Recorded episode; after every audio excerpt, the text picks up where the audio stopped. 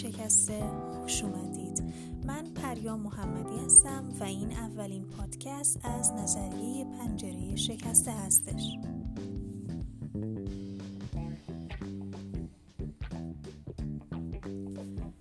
همراهان عزیز ساختمانی را در نظر بگیرید که چند تا پنجره شکسته داره. اگه این پنجره ها تعمیر نشن احتمالا افراد خرابکار در هنگام مشاهده این ساختمان در مقایسه با یک ساختمان سالم تمایل بیشتری به تخریب سایر پنجره ها خواهند داشت. حتی ممکنه که وارد اون ساختمان بشن و اگه کسی ساکن اونجا نباشه اونجا رو اشغال کنن. یا فرض کنید در یک پیاده رو قطعاتی از زباله ریخته شده. چند قطع زباله جمع میشن و به سرعت زباله ها افزایش پیدا می‌کنن در نهایت مردم ظرف غذاهای خودشون رو اونجا رها می‌کنن و حتی شاید به ماشین ها دستبرد زده بشه.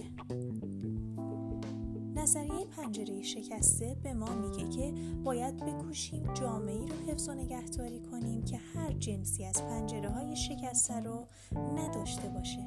اگه در یک محله خانه یه پنجره شکسته داشته باشه حتی به فرض که پنجره در اثر سهلنگاری مالک شکسته شده و الان هیچ کس از هیچ کس شکایتی نداره باز هم مالک اون ساختمون در مقابل محله مسئولیت داره.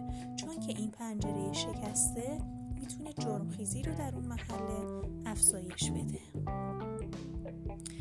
همراهان عزیزم آیا محیط زندگی شما هم همچین شرایطی رو داره که باعث جذب افراد خرابکار و افزایش جرم و بزه در محیطتون بشه؟ شما می‌تونید از طریق ارتباط با ادمین و پیج اینستاگرام ما نظریات و پیشنهادات خودتون رو با ما در میون بذارید. ممنون که با من همراه بودید. تا پادکست های بعدی خدا نگهدار.